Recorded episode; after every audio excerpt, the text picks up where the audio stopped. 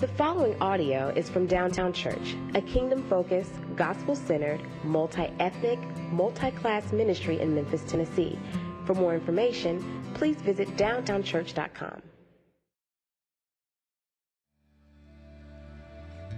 Good morning. Then Pilate took Jesus and flogged him, and the soldiers twisted together a crown of thorns and put it on his head and arrayed him in purple robe. They came up to him saying, "Hail, King of the Jews," and struck him with their hands. Pilate went out again and said to them, "See, I am bringing him out to you that you may know that I find no guilt in him." So Jesus came out wearing the crown of thorns and the purple robe. Pilate said to them, "Behold the man." When the chief priests and the officers saw them, they cried out, "Crucify him, crucify him." Pilate said to them, "Take him yourselves and crucify him, for I find no guilt in him." The Jews answered him, "We have a law, and according to that law, he ought to die because he has made himself the Son of God." When Pilate heard this statement, he was even more afraid. He entered his headquarters again and said to Jesus, "Where are you from?" But Jesus gave no answer.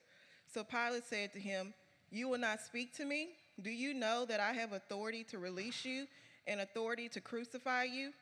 Jesus answered him, "You would have no authority over me at all unless it had been given you from above. Therefore, he who delivered me over to you has a greater sin." From then on, Pilate sought to release him, but the Jews cried out, "If you release this man, you are not Caesar's friend. Everyone who makes himself a king opposes Caesar." So when Pilate heard these words, he brought Jesus out and sat down on the judgment seat at a place called the Stone Pavement, in Aramaic, Gabbatha. Now it was the day of preparation of the Passover. It was about the sixth hour. He said to the Jews, "Behold your king." They cried out, away with him, crucify him." Pilate said to them, "Shall I crucify your king?" The chief priests answered, "We have no king but Caesar." So he delivered him over to them to be crucified. This is the word of the Lord. Amen. Thank you, Marissa.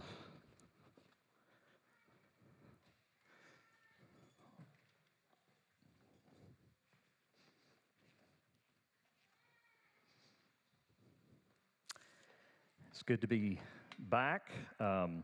Rachel and I had a vacation planned, and we got COVID on our vacation, and that's why I wasn't here last week, but it's good to be back here. And yet this Tuesday, we are taking, I think, the trip of a lifetime. We're going to Israel for 12 days and are literally going to be walking the streets that Jesus walked and looking at all the sites that, that we might feel a deeper connection to the reality of what Christ has done for us and God's faithfulness to us in sending his son. And so we would appreciate your prayers for that trip and really looking forward to it. Also, and I'm going to pray for this, but Adriana is not here this morning. She is going to have her baby this Wednesday, and we need to pray for her. And really excited. And then Thursday, as you may have seen in the bulletin, but also on Realm, the elders have declared every Thursday between now and Easter to be a day of fasting and prayer. And so we highly encourage you to take some time, some serious time, if you are able to fast. And I've put a full description on the Realm. If you have some type of eating disorder or medical condition, please don't feel guilty. If you know that this would really defeat the purpose of fasting, because the purpose is to really let go of this world with both hands and grab on to God and plead with him to move. And so we're in the midst of a lot of big things, transition of lead pastor and pastor search team and building team. And we've actually put an offer on a building, and yet even if they accept it, we got to come up with a lot of money, And God's going to have to do great things and big things. And so we need to be in prayer for, especially at this time in the life of this church. So please take time this Thursday and spend time in prayer, begging God to move and in all these different ways. So let's go to the Lord in prayer before we dive into His Word this morning. Father, we rejoice that You're a God that has spoken. You're a God that has spoken clearly through Your Word. And Lord Jesus, as we encounter You on Your way to the cross, Father, we are struck with Your humility that is really a boldness like we can't understand. That You would not consider equality with God something to be grasped, that You would allow wicked men to have power over You is mind-boggling. And yet in this we see Your glory, and in this we see Your power, and in this we see Your love, and in this we see Your perfection. So I pray this morning that You would open the eyes of our hearts to all of that and so much more. Lord Jesus, would You be lifted up to such an extent that we would understand that freedom is letting go of this life and realizing that You are life. Lord God, would You come by Your Spirit and work in us, each one of us, right where we are, because You know exactly where that is. So we look to You for strength, illumination, and wisdom. We look to You for transformation and power to walk the way Jesus walked and to love the way Jesus loves. And Father, we pray for our sister Adriana and Brennan this week. God, put Your hand on them. We thank You so much for the gift to this little girl. And so, Lord, we just pray that You would bless every step, and that, Father, You would help Adriana and Brennan to welcome their daughter into their family, and that, Father, You would just astound them with Your goodness, Your faithfulness, Your mercy, Your compassion. Oh, Lord, I pray that Your hand would be upon them on that day and forevermore. And, Lord, I lift them to You in Jesus' name. Amen.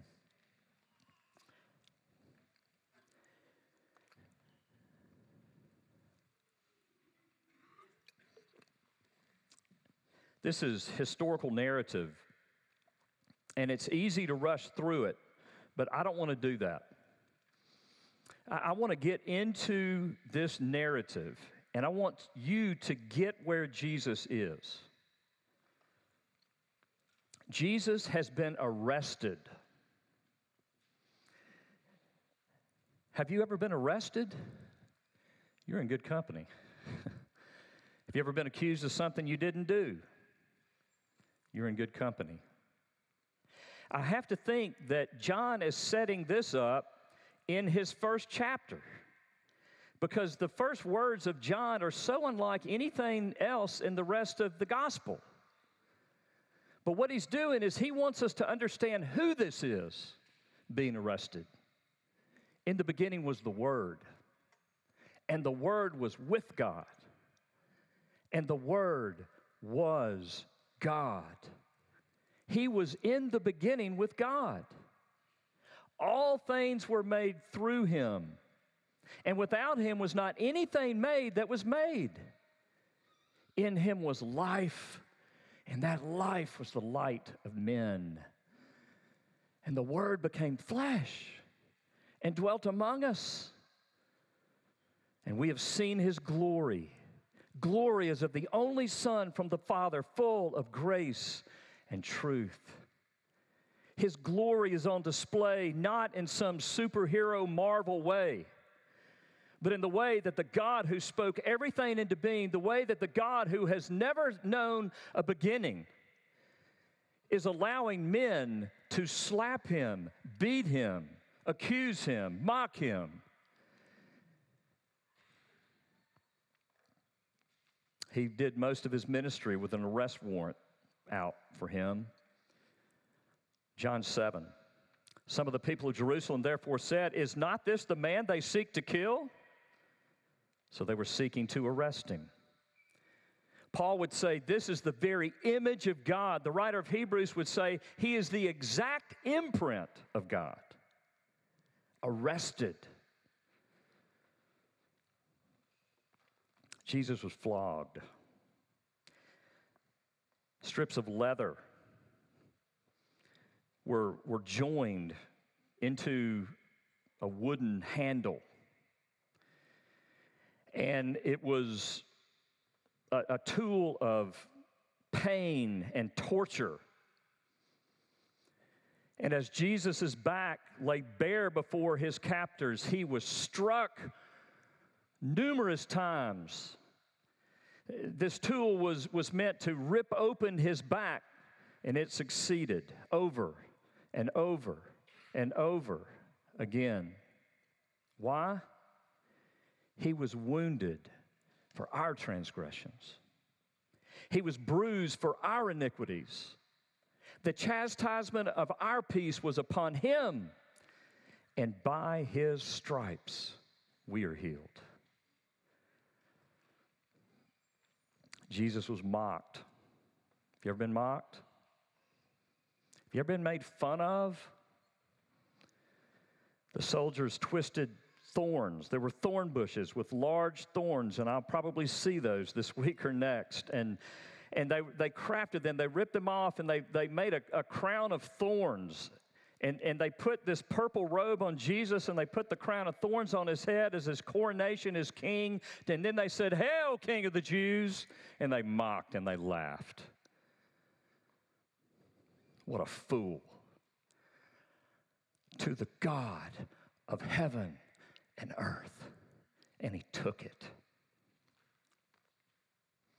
Genesis 3:17 sheds light on this. God, in his curse on creation and on mankind, says, "Cursed is the ground because of you, Adam and Eve.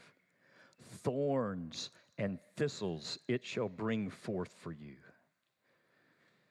Jesus is wearing the crown of thorns, representing the curse itself, because he knows what we know, that the curse would be defeated a few days later.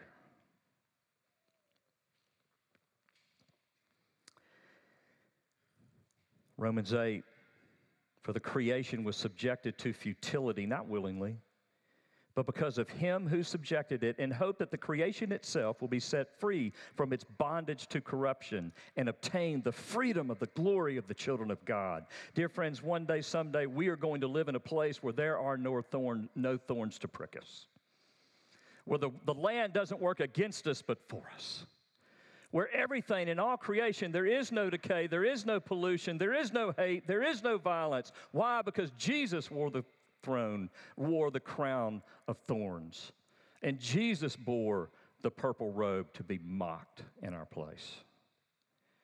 Jesus was questioned. Have you ever been questioned? I remember as a fifth grader, my parents' divorce was fresh. And yet, I think it was a year and a half after that my mother remarried, and they joined a church in East Memphis, and we went to summer camp. And I was the new kid. I really didn't know anybody. And the first night, somebody broke into the canteen and stole some candy. And I don't know who pointed to me, but all I remember is an elder pulling me out of whatever activity I was in that morning, putting his arm around me and us walking down the street, and him trying to get me to confess that I stole the candy in the canteen. And I didn't steal the candy. I didn't even know who stole the candy. And I remember feeling small.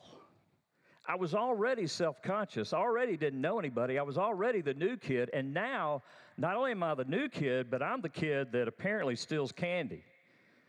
The kid nobody wants their kid to be like. Jesus is questioned over and over again by Pilate. He is questioned. His integrity is questioned. Who he is questioned. And you know what he did? I defended myself. You know what he did? Verse 3, he did not open his mouth. He was oppressed. He was afflicted. Yet he opened not his mouth. Like a lamb that is led to the slaughter, and like a sheep that before it shears is silent, so he opened not his mouth. That's your Jesus. Jesus was betrayed by those that should have celebrated him. You ever been betrayed? We all have. John 1:11.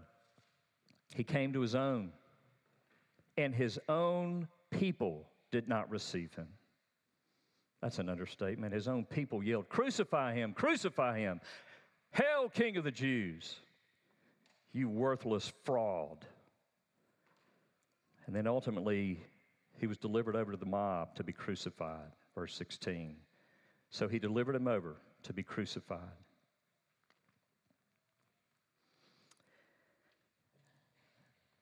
This is the Jesus of history. This is the Son of God. This is the King of Kings. This is the Lord of Lords.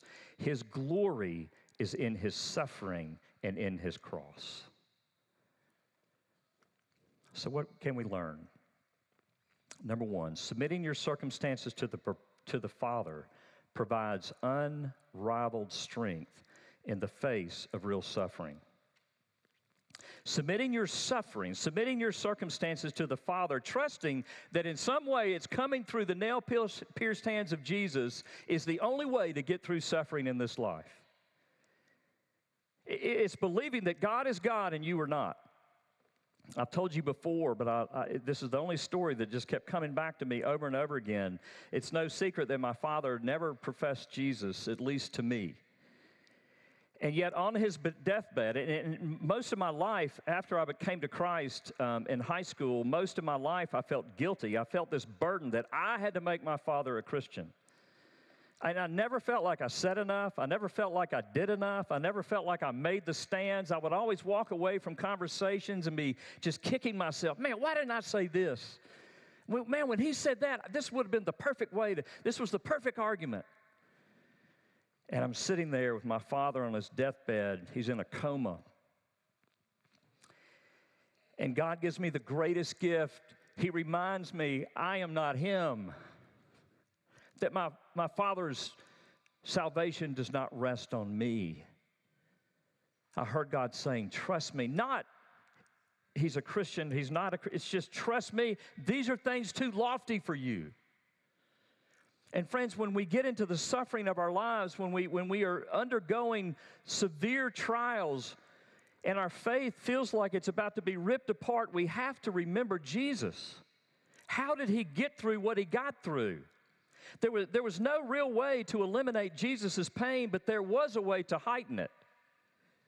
The way that it could have been heightened is for Jesus to lose all faith that his Father was sovereign and that his Father was loving and that his Father's will was better. Everything that happened to Jesus, Jesus received is from the hand of his Father. Do you? How would that change your life if you took it from the Father? Trusting that there was purpose. Jesus said this in Luke 22. He's in the garden. He's sweating drops of blood because he knows what's coming the next day. And he cries out, Father, if you're willing, remove this cup from me. Yet not my will, but your will be done.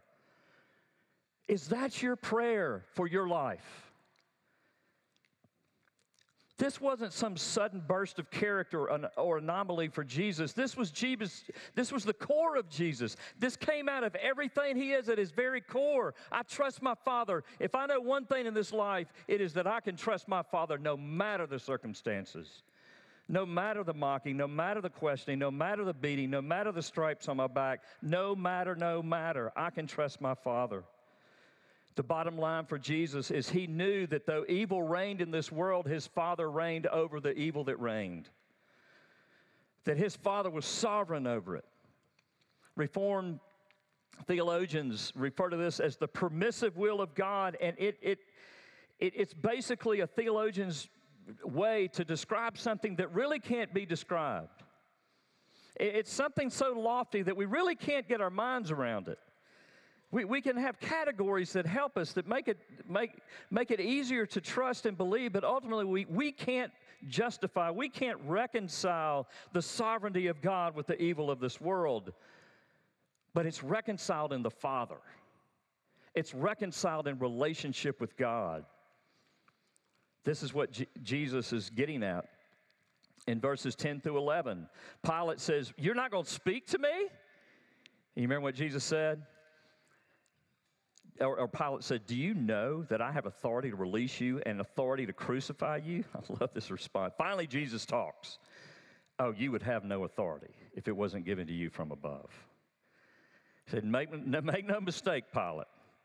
Your authority is not your authority. You only have it. You only sit in that judgment seat because my Father put you there. So Jesus knew that though Pilate was using his power for evil, his Father was reigning over Pilate's power. This may be troublesome, but it's reality. I think the more troubling reality is to think of the possibility that God has literally no power over evil. The thing that's harder to believe, or that we don't, believe me, I don't think we want to believe that God has no authority over power. So reconciling a loving God and a sovereign God with evil in this world, if we simply do away with it, we're only left with a world that is completely out of control. There's no certainty whatsoever, and there's no purpose at all in our suffering. Paul said this, "We know that God works all things for the good of those that love him and have been called according to his purpose." How? I don't know. How is God making your circumstances good right now? I have no idea, but God does. This mindset is all throughout the Bible. You think of Joseph. I'm not going to retell the story, but quickly he's sold by his brothers into slavery, and he rises up through the ranks, spends time in prison too. Common theme throughout the scriptures for God's people, and what happens? His brothers come before him, and they need food because there's a famine. He gives them food, and eventually he reveals that he's their brother, and they shrink back in fear, thinking that he is going to kill them, but he says, "Hey, get up. You meant it for evil, but God meant it for good." This is all throughout the Bible. Is that the center of your faith? Dear friends, the only way we're going to get through this life is by trusting that God our Father is ruling even over the evil that is ruling. Secondly, evil will often seem to be winning, but don't lose hope. Jesus suffered. Just let that sink in.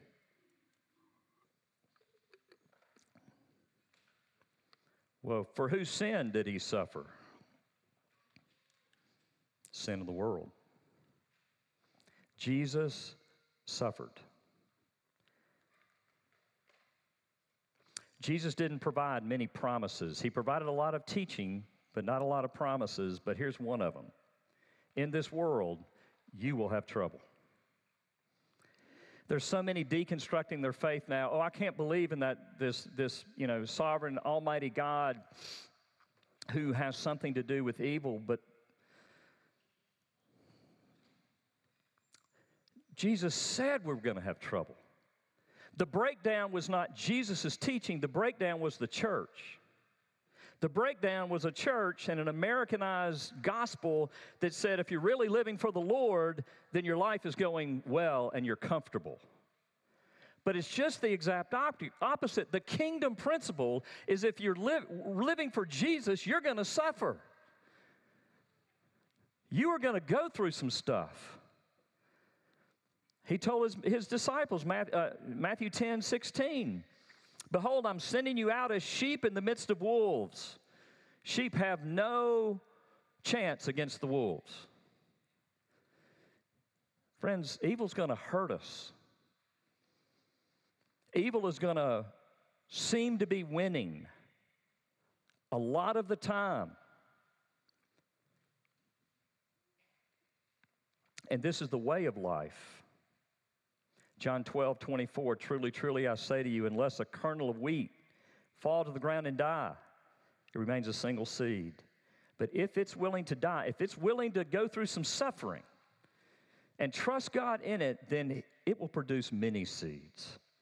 A seed has to dry up and die, and then it becomes fruitful. And friends, that's the same for you and me. Scotty Smith is a friend of mine. He's actually discipling me. And Dan Allender disciples Scotty Smith. Scotty texted me yesterday. He said this. He said, Dan told him at one point in his life, Scotty, as long as your cry for relief is louder than your cry for a changed heart, you're not going to grow and you're not going to be healthy. Is your cry for relief louder than your cry for a changed heart? Here's the kingdom principle. For the Christian, suffering makes us better. Suffering crushes the world because they have no hope and no power.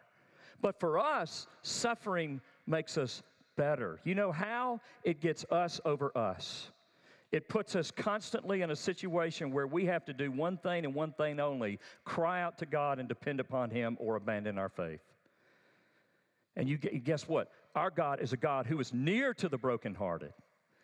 Our God is a God who runs to those who humble themselves before Him.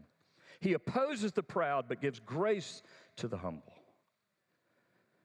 And friends, unfortunately, we've got to be humbled because what is at the heart of Richard Reeves and my sin nature is I want to be God and I want to be comfortable and I want everything to revolve around me.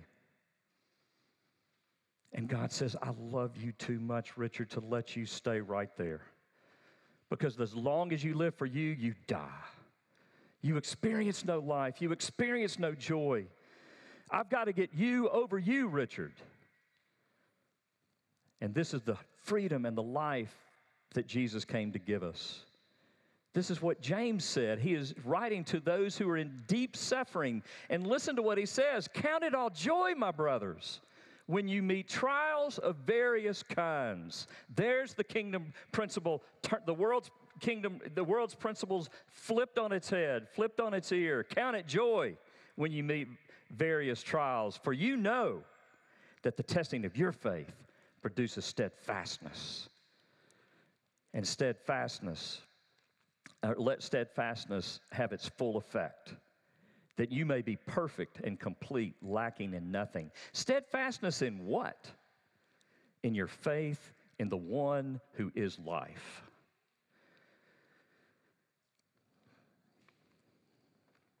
What do you have when everything's taken from you? That's what it means to be a Christian.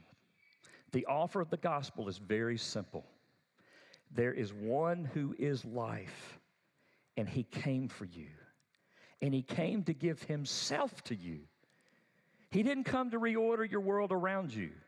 He came to reorder your world around Him. Why? Because He's cruel and He's an egomaniac? No, because that's the only way we know life. How does He know that? Because He made us. The only way, your freedom is to be freed from you and free to loving God and loving neighbor. That's why those are the two greatest commandments, because that's where the gospel is taking all of us in this room if we claim the name of Jesus. Every relationship, every suffering, every trial, every way we lack.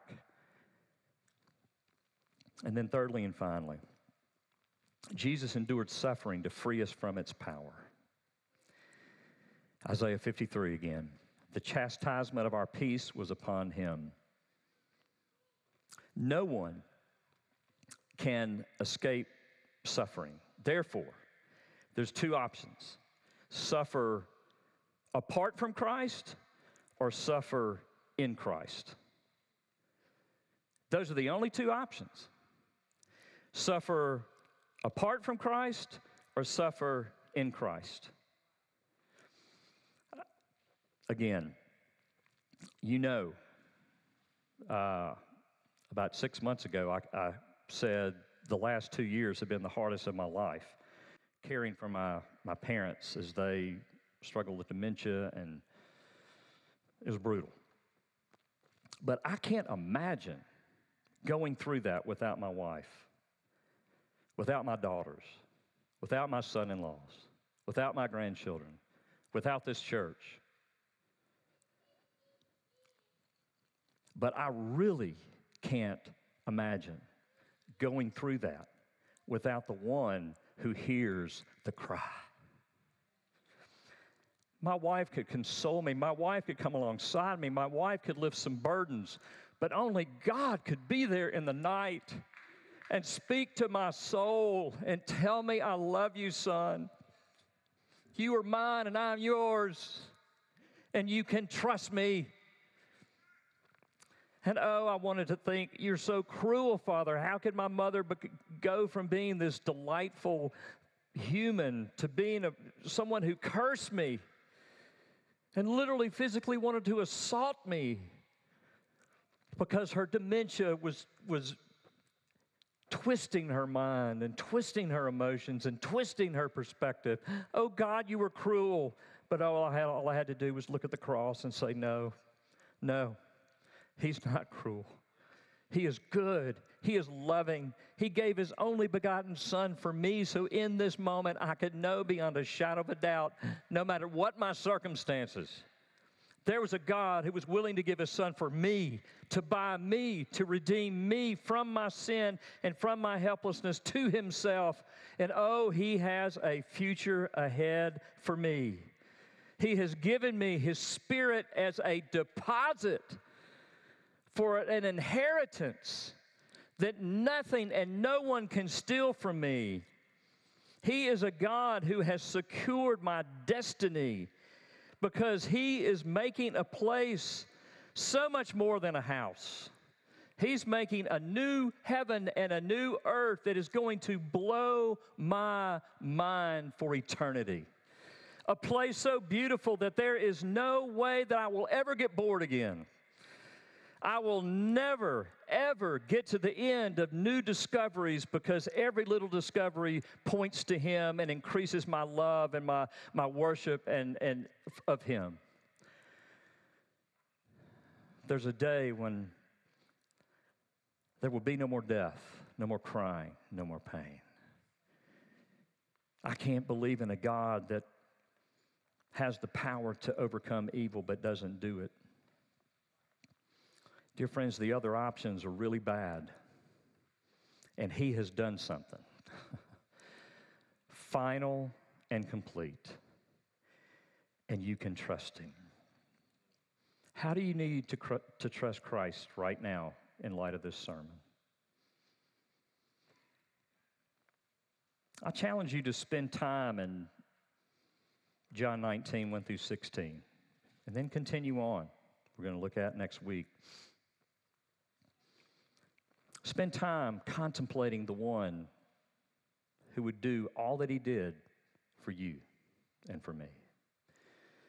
He is life, dear friends. He is the best life. He is the only life. You can trust Him. Would you do so today? Lord Jesus, thank You. Thank You for Your unrivaled love. Thank You for Your goodness and Your mercy and Your kindness. Oh God, I pray that even as we come to the table, that You would continue the reality of this message to pierce our hearts, to overwhelm us. Oh God, even as we partake of the elements on the table, God, I pray that You would do a mighty work in us and through us. Draw our hearts to You. Amen.